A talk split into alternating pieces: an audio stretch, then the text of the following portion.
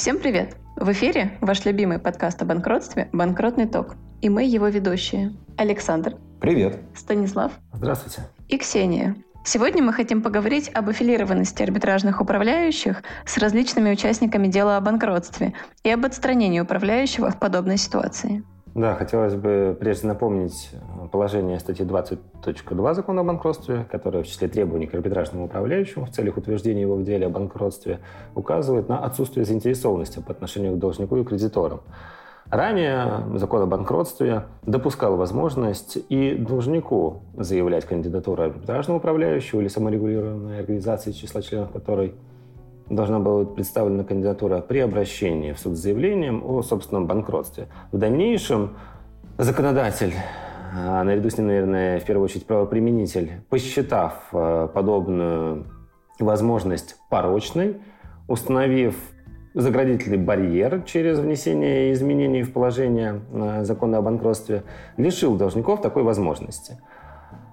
Впоследствии продолжая эту линию, в обзоре 2020 года Верховный суд Российской Федерации указал на недопустимость учета голосов, связанных с должником кредиторов, голосовать за кандидатуру управляющего. Таким образом, можно предположить, что пороки преимущественно все видят э, исключительно в связи должника и арбитражного управляющего – Наверное, с этим можно было бы согласиться, ведь э, ранее от управляющего действительно зависело многое. Однако с течением времени у нас э, сначала кредиторам предоставили возможность э, оспаривать сделки должника, теперь еще и контролирующим должника лицам позволили участвовать в делах о банкротстве на самых ранних стадиях, в том числе заявлять возражения против необоснованных, э, по их мнению, требований, поскольку они непосредственно и обуславливают в дальнейшем формирование размера их субсидиарной ответственности. Но, тем не менее, по-прежнему, как мы видим, разные участники этих процессов э, по делам о банкротстве стремятся все-таки обеспечить лояльность на процедуре арбитражного управляющего. Да, Станислав, спасибо. Здесь также необходимо отметить, что о вот этой порочной связи можно говорить не только в связке должник и арбитражный управляющий, но и в случае внешней кредиторы и управляющий. Потому что происходит такая ситуация, когда действующий настоящий бизнес, где никого не хотят кинуть, просто сложная экономическая ситуация сложилась. Но зачастую, например, те же самые конкуренты этого бизнеса или еще что-то хотят, э, ну, можно это назвать рейдерским захватом, либо поглотить своего конкурента через банкротство. И в таком случае они заходят в процедуру, назначая своего управляющего. Целью такого управляющего является не сформирование конкурсной массы для ее распределения между э, конкурсными кредиторами, да, а является, скажем так, покошмарить КДЛов, э, склонить их э, к более лояльной позиции как раз тем самым конкурирующим конкурсным кредиторам и так далее. И в таком случае в той прокредиторской модели банкротства, в которой мы сейчас находимся, такой инструмент защиты для должника, его КДЛов, как попытки отстранить арбитражного управляющего за то, что он аффилирован уже в данном случае к группе внешних кредиторов, мне кажется, это хорошая практика, которую позволяет нам развивать Верховный суд через все свои определения, где расписывается и пониженный стандарт доказывания для сторон, когда они доказывают факт аффилированности между кредиторами и арбитражным управляющим, ну и сам по себе тот инструментарий, который дается для доказывания соответствующей связи. Но у меня в связи с этим возникает вопрос. Ты говоришь, что у аффилированного с кредиторами управляющего может быть интерес исключительно в том, чтобы зайти в процедуру и покошмарить э, КДЛов.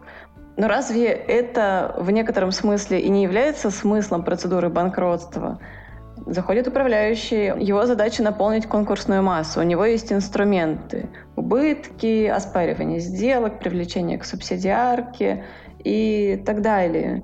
И, в принципе, если КДЛы невиновны добросовестны, и, в общем-то, за ними нет никаких грешков против должника его кредиторов, что мешает им совершенно спокойно защититься в ответ на все эти необоснованные претензии управляющего, и почему мы в такой ситуации должны говорить об аффилированности? Нет, не согласен, потому что целью процедуры является не привлечение лиц к субсидиарной ответственности, а формирование конкурсной массы и удовлетворение максимальных требований кредиторов пропорционально. Вот. И в таком случае необходимо учитывать, что бывает банкротство, вызванные объективными факторами, на которые не могли повлиять, скажем так, КДЛ.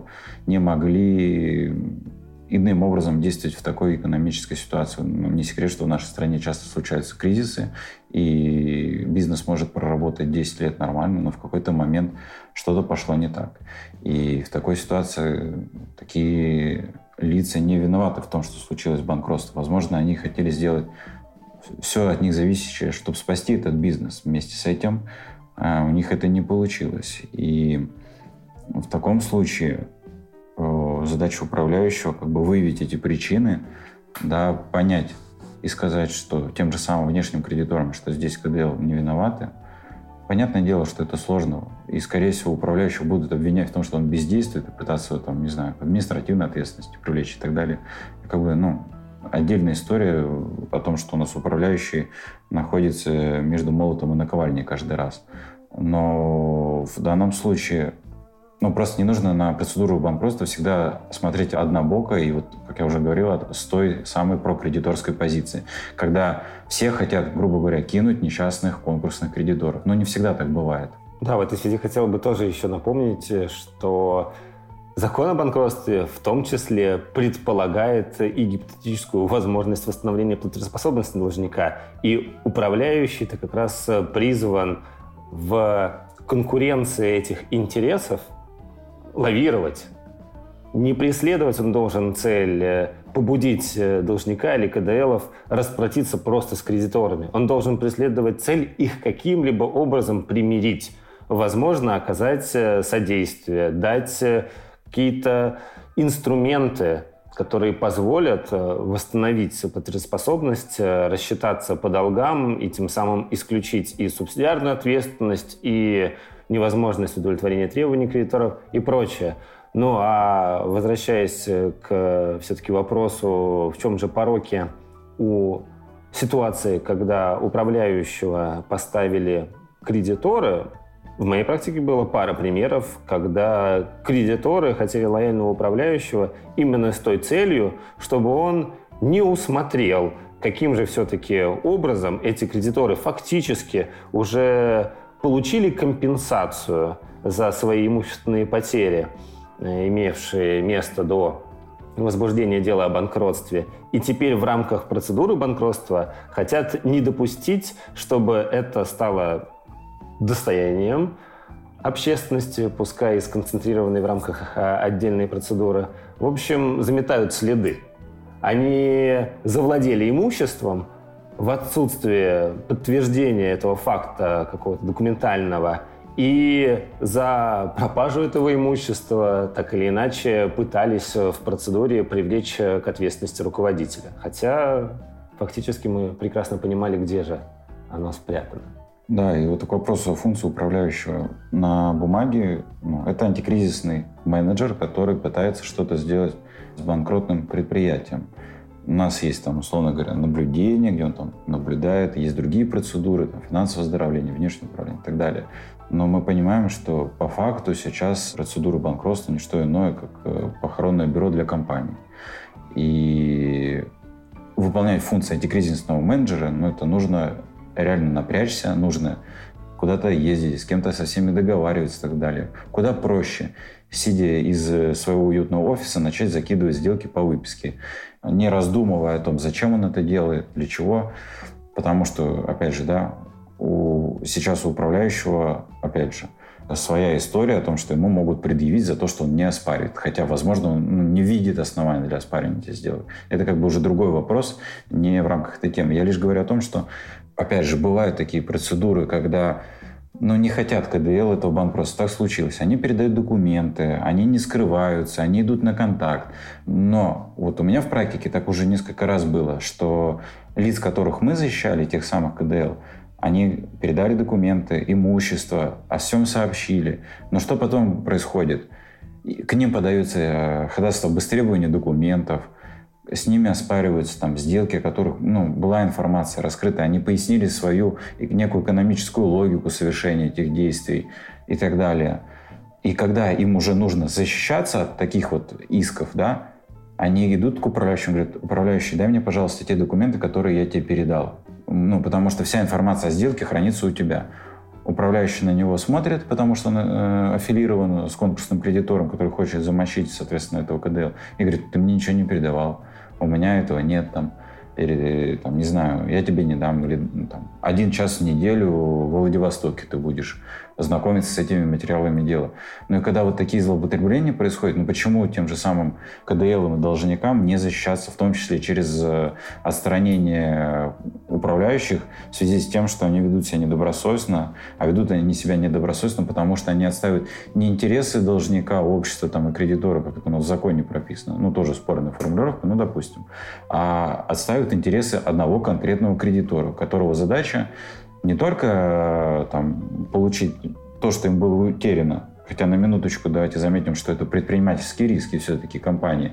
Они соглашались, они участвовали в бизнес-отношениях с должником, они до какого-то момента получали прибыль от этой деятельности, но в какой-то момент риски превысили, соответственно, потенциальный доход. И такая ситуация случилась.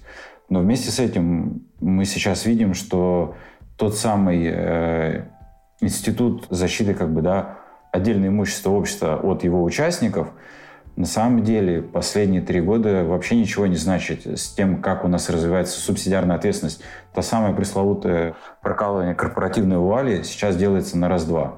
Хотя по факту, ну, это вопрос субсидиарной ответственности, это достаточно такой экстраординарный инструмент. Напоминаю, что если лицо привлечено к субсидиарной ответственности, эти долги даже не спишутся через банкротство. То есть лицо, которое будет привлечено, будет, э, останется должным на всю жизнь даже пройдя через свое личное банкротство. И в таких случаях не давать инструмент по защите от такого управляющего КДЛ э, да, в виде его отстранения, ну, мне кажется, было бы неправильно. Да, хотелось бы еще просто вскользь напомнить, что обязательства субсидиарной ответственности у нас теперь еще и наследуются. Хорошо. Теперь, когда все проблемы аффилированности управляющего как с кредитором, заявителем или там группой кредиторов, так и с группой должника поставлены, я думаю, что можно перейти к вопросу о том, как доказывается подобного рода аффилированность и Справедлив ли тот стандарт, который нам предложил Верховный суд Российской Федерации не так давно, в 2020 году?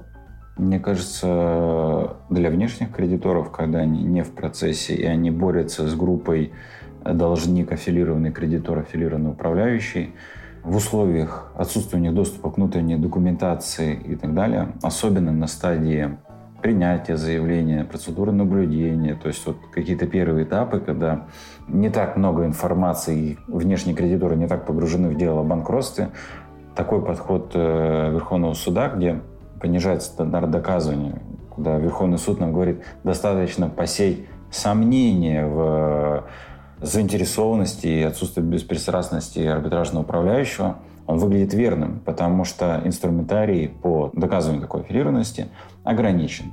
А ограничен именно открытыми базами данных, которые, на которые может ссылаться у нас такой внешний кредитор, доказывая аффилированность временно управляющего, кредиторов, аффилированных должнику и должника, соответственно. Наверное, сейчас наиболее самый популярный способ доказывания – это использование банка решений через отношения доверия, да, то есть представление доверенностей на представителей, когда у нас один и тот же представитель и у кредитора, и у арбитражного управляющего должника, либо это какой-то офис работает, когда управ... эм, представители у этих сторон меняются. Зачастую смотрят, например, откуда подаются документы, например, что один и тот же адрес, как у управляющего, так и кредиторов, ну и так далее. Ну, в этом смысле, мне кажется, скорее благом, то, насколько открыто, публично и проверяемо на самом деле деятельность арбитражного управляющего. Можно легко посмотреть все его процедуры как по картотеке, так и по публикации, посмотреть, где проводятся собрания, по каким телефонам и адресам электронной почты управляющий предлагает подавать заявки на ознакомление с материалами к собранию, какие там, может быть, даже организации по ну, привлеченных лиц он использует. А то, что касается общности представителей, Тут, э, с одной стороны, это действительно достаточно легкий способ э, доказывания предполагаемой аффилированности, даже скорее не доказывания аффилированности, а попытки зародить у суда сомнения в независимости такого управляющего и сослаться на наличие некоторого конфликта интересов в процедуре. Но есть и оборотная сторона в этом вопросе, поскольку ну, банкротные юристы — это не то чтобы исключительно чрезвычайно распространенная категория не категория, а профессия по большому счету. И если у вас какой-нибудь небольшой город, то очевидным образом одни и те же лица могут работать и с управляющими, и с кредиторами, и, может быть, даже с уполномоченным органом в какой-то момент. И не повлечет ли это сложности для тех же самых управляющих, ну, которым как поступать? Им самим в процессы ходить теперь получается, если потенциальное привлечение любого лица, выдача доверенности любому лицу может поставить крест на дальнейшей работе этого управляющего? Я еще в дискретных полномочиях суда вижу определенный грех, поскольку если мы рассматриваем ситуацию, что в процедуру банкротства контролируемо со стороны должника. У нас заходит кредитор-заявитель, связанный с должником. На это обращает внимание другой заявитель по делу о банкротстве, чье заявление оказалось вторым после связанного с должником лица, то, обратив внимание и посеяв как раз вот тень сомнения в независимости и беспристрастности управляющего, мы создаем ситуацию, когда суд в силу наличия у него этих полномочий запускает ту самую рулетку. Однако как э, быть с тем, что здесь мы уличили, возможно, должника в недобросовестной попытке поставить на процедуру своего управляющего и лишили такой возможности независимого кредитора-заявителя, который был вправе заявить соответствующую кандидатуру, но оказался вторым. То есть он подал заявление, оказался неудел, и его фактически лишают возможности выбрать управляющего. Но хотелось бы отметить, что управляющие порой вынуждены прибегать к услугам сторонних э, лиц, которые не требуют э, оплаты. И яркий тому пример в одном из сопровождаемых мной дел я был представителем кредитора.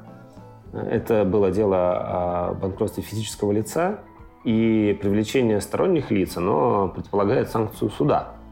Мы же столкнулись с ситуацией, когда за получением этой санкции обращаться просто не было времени. Просуживалась по отношению к указанному должнику текущая задолженность э, явно аффилированных с ним лиц. Фактически сестра пыталась помочь ему в этой сложной ситуации и посудить в суде общей юрисдикции 20 э, миллионов якобы невозвращенных займов – которые были выданы уже после возбуждения дела о банкротстве в отношении ее брата. И очередное заседание как раз было назначено на дату проведения управляющим собрания кредиторов. А мы все прекрасно знаем, что передать эти полномочия по проведению собрания управляющий не может, даже если у него целый ряд специалистов сопровождают эту процедуру. И в результате пришлось управляющему обращаться за содействием ко мне. Он э, выдал доверенность на конкретное дело, на конкретное заседание, то есть объем полномочий был четко ограничен представлением интересов в конкретном споре, ограничен буквально неделей в условиях того, что может быть объявлен так или иначе перерыв в заседаниях.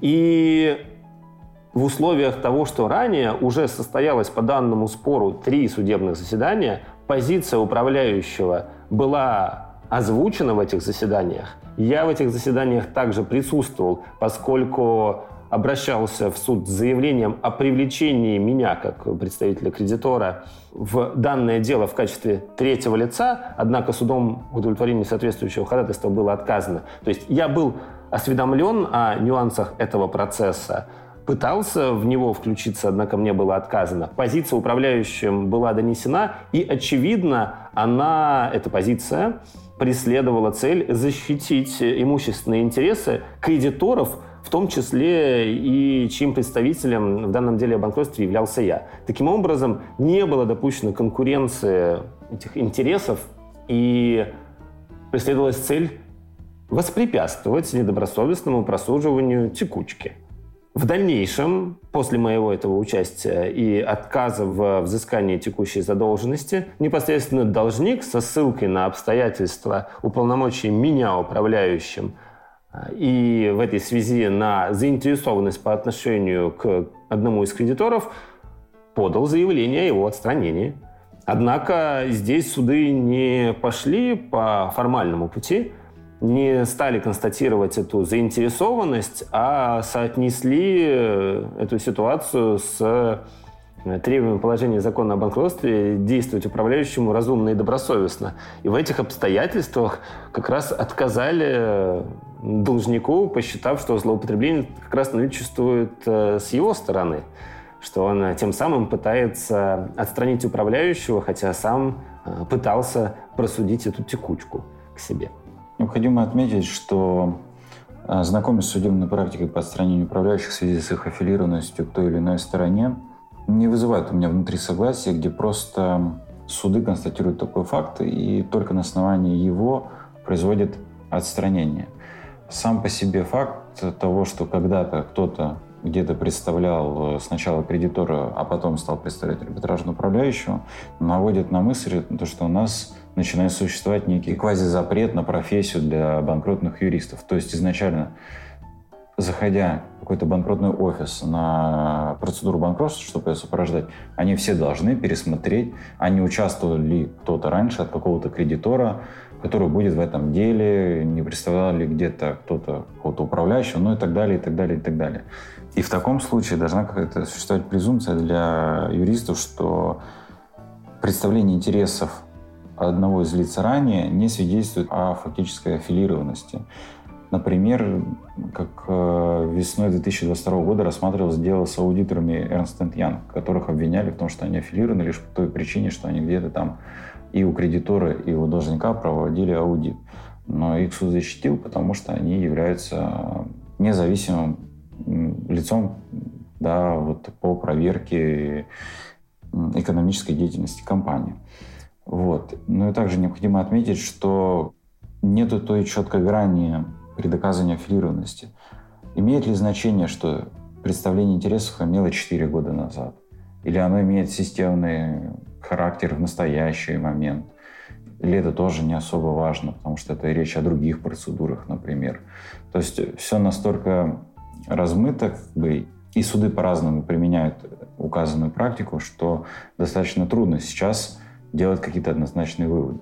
И мне кажется, в этом смысле еще личность представителя на самом деле не должна иметь того существенного значения, которое ей пытается придать иногда правоприменительная практика, которая иногда зачастую идет на поводу лиц, которые пытаются любой ценой доказать конфликт интересов, в том числе через юристов, при том, что юрист по доверенности в суде в первую очередь это аватар своего доверителя. Он выполняет поручение, он не осуществляет никакой, никакого самостоятельного контроля, не определяет никаких действий. То есть это может быть одно лицо, а может быть другое лицо от того, что это там один и тот же человек.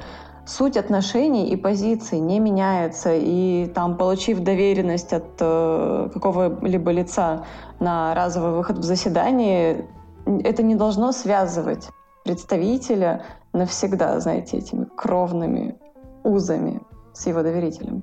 На самом деле у меня очень часто бывают ситуации, когда я сопровождаю какой-то исключительно сложный спор, обращаюсь к помощи профессиональных субъектов, а именно арбитражных управляющих, чтобы отстоять интересы своего доверителя надлежащим образом. То есть выхожу в процесс не только я, но и арбитражный управляющий, который с багажем знаний определенным может э, оказать э, уже мне, а следовательно и моему доверителю, существенную помощь.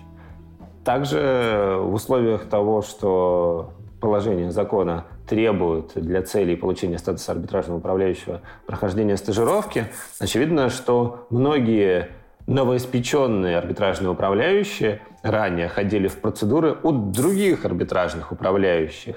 И не ровен час, и за эти похождения в суды они также могут э, получить упрек, да. Ну, мне кажется, сама по себе филированность не должна автоматически увлечь какое-то отстранение. Это будет, мне, ну, в моем понимании, что это должен быть какой-то звоночек, повод для того, чтобы арбитражный суд, скажем так, присмотрелся повнимательнее, что делает управляющий в процедуре, как он это делает и в чьих интересах он это делает все-таки. Но без каких-то дополнительных нарушений со стороны управляющего нельзя говорить о том, что сама по себе филированность влечет его автоматическое отстранение. Я в целом согласна с тобой. Единственное, что, на мой взгляд, зависит скорее от характера этой аффилированности и доказанности ее глубины. Потому что если арбитражный управляющий финансово зависим, и это доказано от кого-либо из лиц, участвующих в деле о банкротстве, то в этом смысле, конечно же, лучше такого управляющего на процедуре не оставлять. Ну а применительно к ситуации, что не только должна быть аффилированность, но и какие-то сомнения в добросовестности, можно руководствоваться, например, выработанным подходом к отстранению управляющего по решению собрания кредиторов. То есть если кто-то просто не согласен с позицией управляющего и идет с жалобой на него, то там надлежит доказать наличие убытков либо возможность их причинения – Однако, если решением собрания либо комитета кредиторов принято о отстранении управляющего, то достаточно констатировать, пускай и формальные несущественные нарушения, но тем самым обусловить все-таки его отстранение из процедуры. Здесь, наверное, можно руководствоваться этим принципом. Ну а теперь, я думаю, можно попробовать обсудить и вопросы того, что происходит после отстранения управляющего в случае, если такое отстранение состоялось э, в связи с аффилированностью. И чтобы начать, можно обратиться сразу же к наиболее спорному, на мой взгляд, подходу, который был выработан Верховным судом в 2018 году.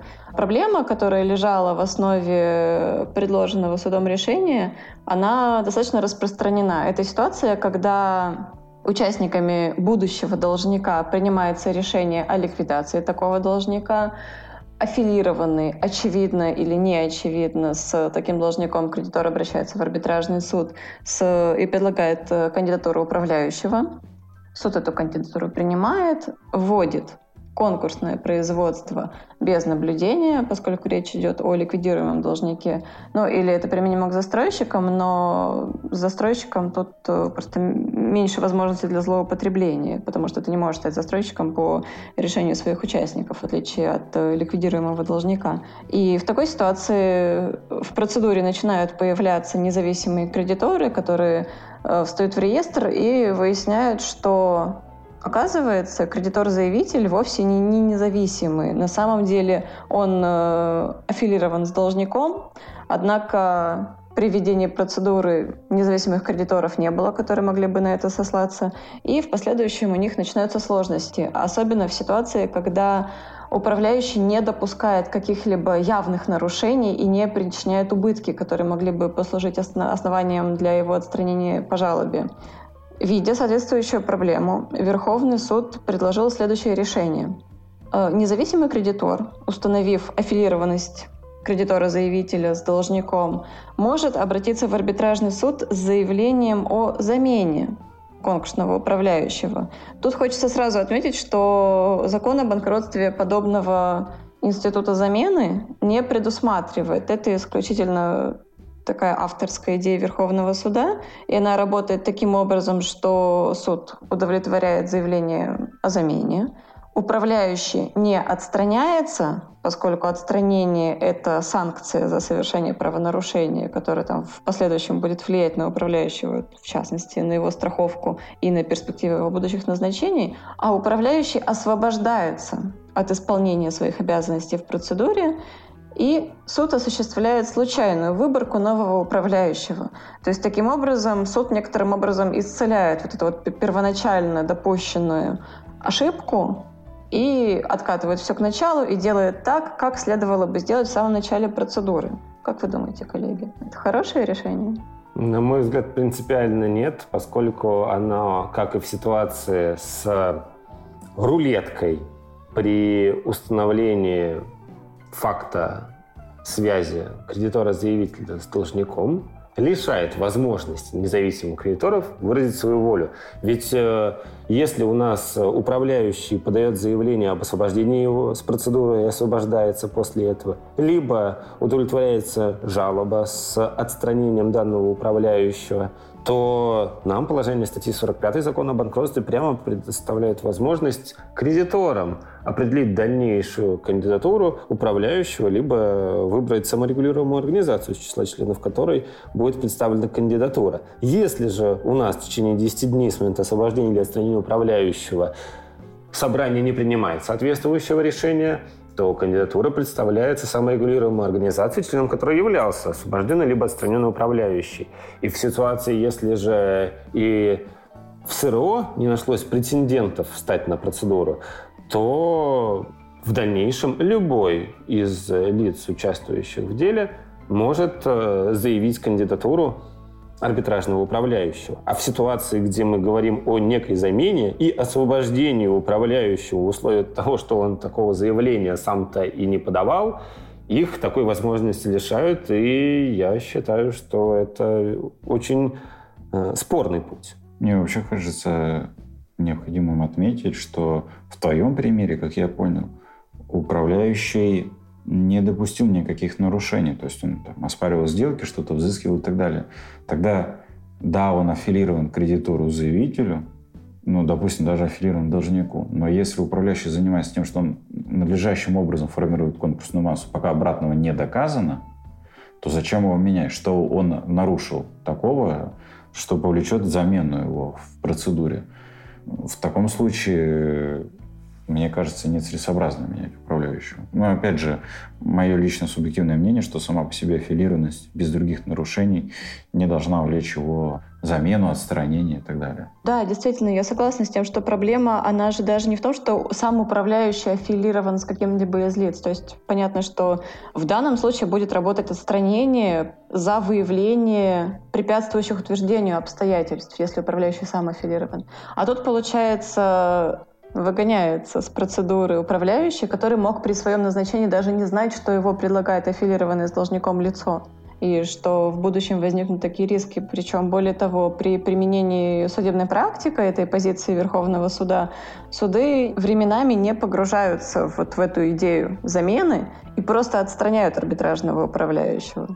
Да, что в последующем, правильно заметила, ведет к тому, что ну, те же страховые компании могут расценивать это как санкцию, и, соответственно, стоимость страховки для такого управляющего э, будет существенно выше. А у меня сейчас в практике есть, на мой взгляд, интересный спор, который касается ситуации, когда процедура банкротства изначально была инициирована кредитной организацией. Понятно, преследующей своей цель э, вернуть займ, который предоставлялся должнику.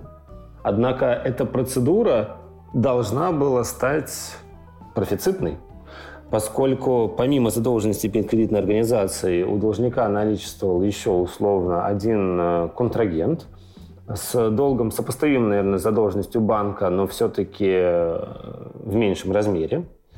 Однако у должника была и дебиторская задолженность к компании, которая аккумулирует на протяжении там, многих лет э, довольно-таки существенную именно прибыль даже, а не доход. Однако, поскольку денежные средства все по госконтрактам находятся на спецсчетах, и дотянуться до них проблематично. Более того, с 2017 года в отношении указанного дебитора инициируется подачи заявлений о его банкротстве, однако уже 37 подобных заявлений рассмотрены и всем отказано по причине погашения должником соответствующих требований кредиторов-заявителей. В общем, искусственно созданная ситуация, когда с дебитора быстро деньги-то не получить. И что мы имеем в результате в процедуре? Управляющий не предпринимает меры к получению вот этого дебитора исполнения, доходит до того, что он просто, просудив этот долг, хотя этот спор был еще инициирован руководителем должника, когда вступил в законную силу судебный акт, управляющий не получает исполнительный лист, не встает в очередь кредиторов-заявителей, с которой последовательно расплачивается этот дебитор, а с подачи кредитной организации выставляет задолженность на торги. В настоящий момент у нас э, установлена уже недобросовестность подобного поведения управляющего, его бездействие, непринятие мер к взысканию, фактическому получению исполнения скорее.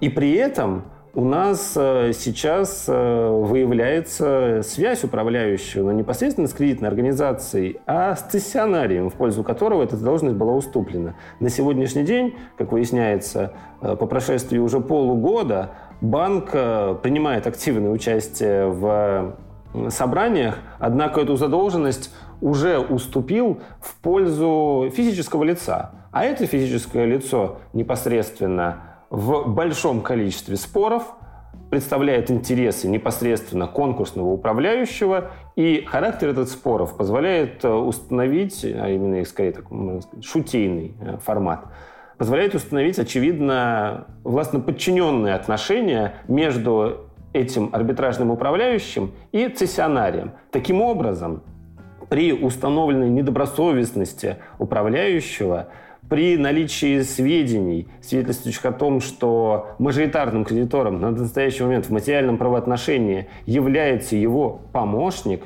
мы обращаем внимание пока даже не суда, а именно этого арбитражного управляющего на наличие оснований к его отстранению и видим следующие его шаги, вполне логичные. Он подает заявление об освобождении.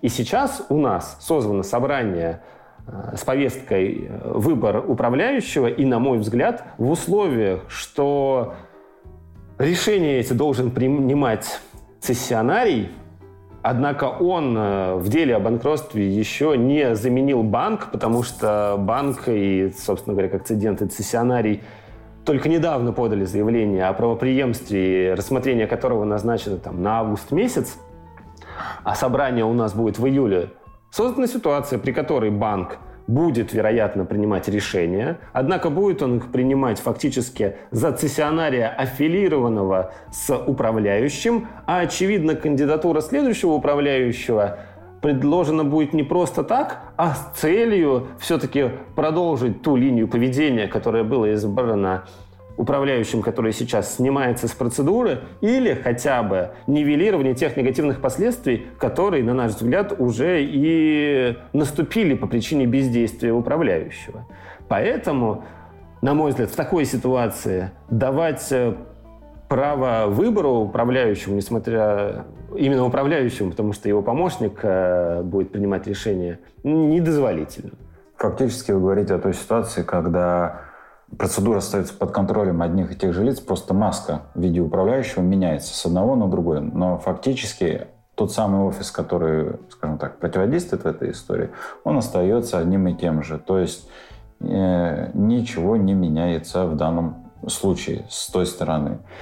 И верно заметили, что вот такая системность работы, смена управляющих и продолжение представлениях, например, интересов одним и тем же представителям, тоже судами расценивается как э, доказательство фактической аффилированности. Здесь необходимо отметить, что такой инструмент, как констатация факта э, того, что, например, управляющий аффилирован к внешним кредиторам, и это будет, например, установлено судебным актом, ну, наравне с другими нарушениями по заявлению там, КДЛ, должника, мне кажется, должно давать основания для того, чтобы такие увлеченные, скажем так, в недобросовестных действиях кредиторы не могли в последующем голосовать в собрании кредиторов по выбору кандидатуры. Можно тут отметить, что а кто тогда будет выбирать кандидатуру? И в таком случае, почему бы суду как раз не использовать ту самую рулетку по определению кандидатуры управляющего. То есть ее не должник не ставит, чтобы его не обвинили кредиторы. И вот эти уже кредиторы, которые, скажем так, замараны в нечестной связи с управляющим, тоже не выбирали ее. Пусть выберет суд тогда сам. А мне-то кажется, что в подобной ситуации применима аналогия с запретом голосования на собрании по вопросу о выборе управляющего для должника. То есть в твоем примере получается, что мы установили связь недобросовестную мажоритарного кредитора и арбитражного управляющего, которая будет сохраняться, если мы продолжим давать этому кредитору возможность голосовать, и поэтому суд должен уйти в другую крайность, которая заключается в том, чтобы включить рулетку.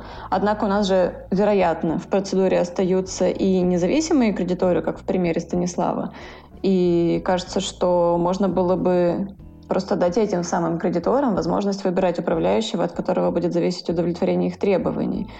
Да, понятно. Э, я просто говорю о той ситуации, например, когда у вас, условно говоря, один кредитор, и вот ну, как бы его порочная связь с управляющим доказана. Э, в таком случае, да, действительно можно, если у вас много кредиторов, просто не давать этому кредитору голосовать, не учитывать, точнее, его голоса на собрании, все остальные решают. Тут э, лишь в том вопрос, что если ты уже когда-то был пойман на том, что как-то действовал нечестно в процедуре, то, наверное, должна даваться этому оценка просто.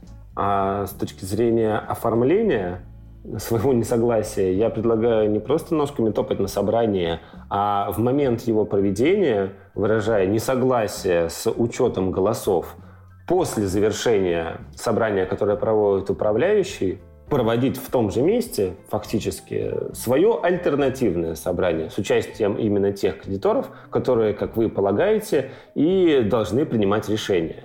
Пускай на этом собрании будут принимать и те, кого вы не допускаете, и они также будут выражать несогласие с вашей позицией. Но оформление этих двух протоколов собрания кредиторов позволит в дальнейшем суду действительно иметь альтернативу и возможность выбора ну, по крайней мере, увидеть э, вашу волю, отраженную уже в вашем протоколе, о том, как вы проголосовали.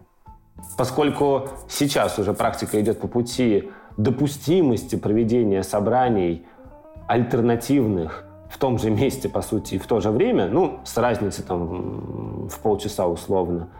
Главное, что о его проведении презюмируется, что уведомлены все, кто имеет право участвовать в собрании – это исключает необходимость направления неких требований о созыве, выдерживать срок, э, который управляющий, в пределах которого управляющий может это собрание инициировать, если уклоняется от этой обязанности, проводить свое. Это действительно экономит время, которое порой бывает крайне ценно, если мы говорим о смене процедуры, например, и выборе управляющего.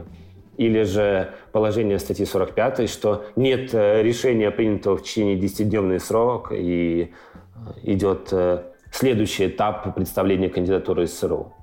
Ну что же, коллеги, мне кажется, у нас получилась очень интересная дискуссия. И в целом на этом у нас на сегодня все. Спасибо слушателям, что дослушали наш выпуск до конца. Мы будем очень рады вашим комментариям. Как всегда, будем рады подпискам. Мы надеемся, что вы расскажете вашим коллегам, друзьям и родителям о нашем подкасте. И больше людей смогут заинтересоваться вопросами банкротства так, как интересуемся ими мы. Всем спасибо. Услышимся. Пока. Пока.